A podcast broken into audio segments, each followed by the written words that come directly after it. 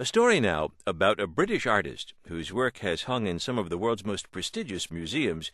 But as the New York Times reports today, the artist, who goes by the name Banksy, has not been invited to display his work. He sneaks into the galleries and he hangs his work himself. Such cunning in the name of art, we felt, deserved a phone call.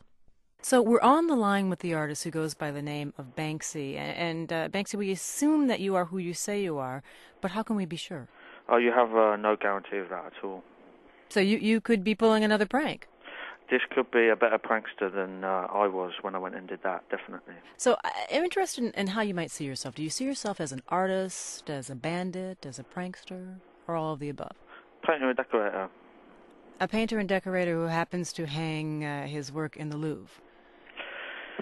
Yeah, well, you um, you don't want to get stuck in the same line of work your whole life long, do you? Well, th- there are so many questions. I mean, in recent weeks, we've managed to hang artwork in at least four major New York institutions the Museum of Modern Art, the Met, the American Museum of Natural History, and the Brooklyn Museum. How do you do this? How do you get into the building, hang your artwork on the wall without being noticed? Well, um, I learned quite a lot out of. I've been reading all these biographies about Harry Houdini recently. Like him, you don't really go into the details, but he's got some good tips to offer to artists coming up, I would say.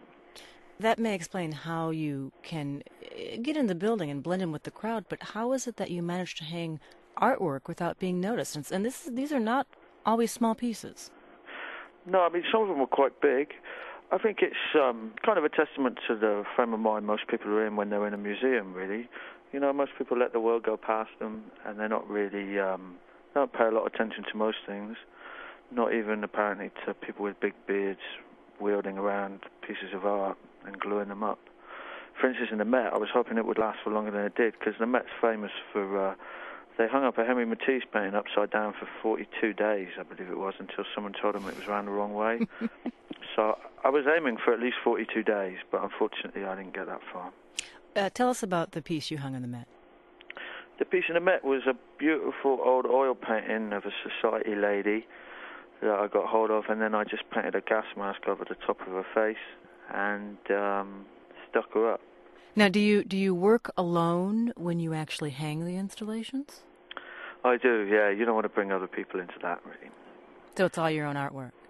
Yeah, I mean, I think I thought some of them were quite good.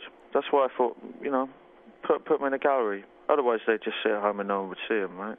If you wait for other people to um, to latch onto what you're doing, you'd be waiting forever. You might as well cut out the middleman and just go stick it in yourself. But what you're doing is illegal. Mm-hmm.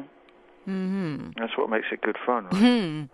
Now, when you plan this, and I assume that there's a lot of bit of planning that goes into this, are you careful about uh, how far you'll go to skirt the law or make sure you don't cross a line?